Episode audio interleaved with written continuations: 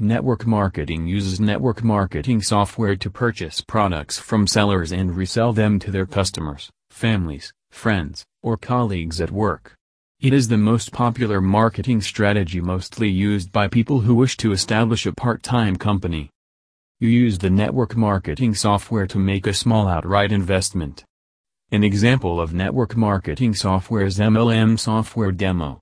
With the MLM Software Demo, you can have a mock demonstration on how to invest, buy and resell before you proceed to the live market. MLM Software Demo can be used to create new leads, distribute products, take and manage inventory. As a marketer, you can employ sales agents to broaden the scope of your customers outside your network.